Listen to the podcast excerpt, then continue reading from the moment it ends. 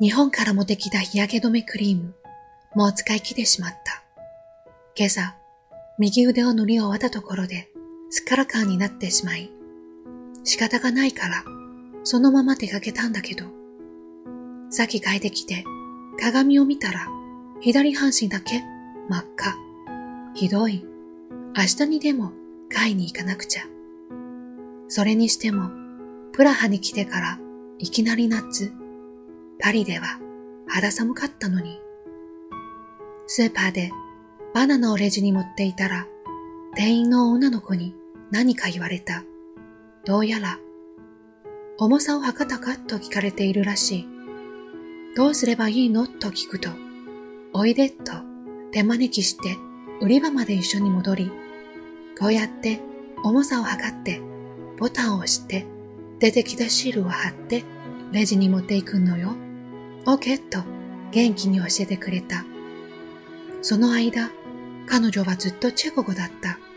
なのになぜか言っていることがわかるの？不思議。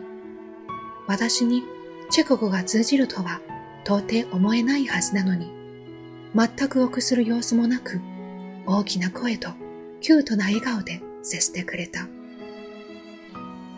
本当にチェコ語は見ても聞いても全然わからない。ロシア語に少し似ているらしいけど、ロシア語も馴染みがないから手のほど故障がない。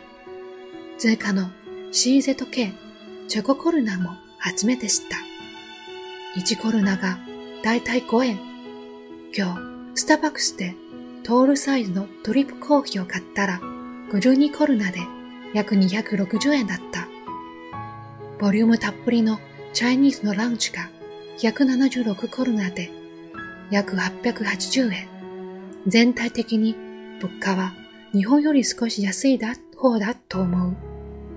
泊まっているホテルだってバスタブなしの部屋とはいえ清潔だし広さもあるのにすごく安い。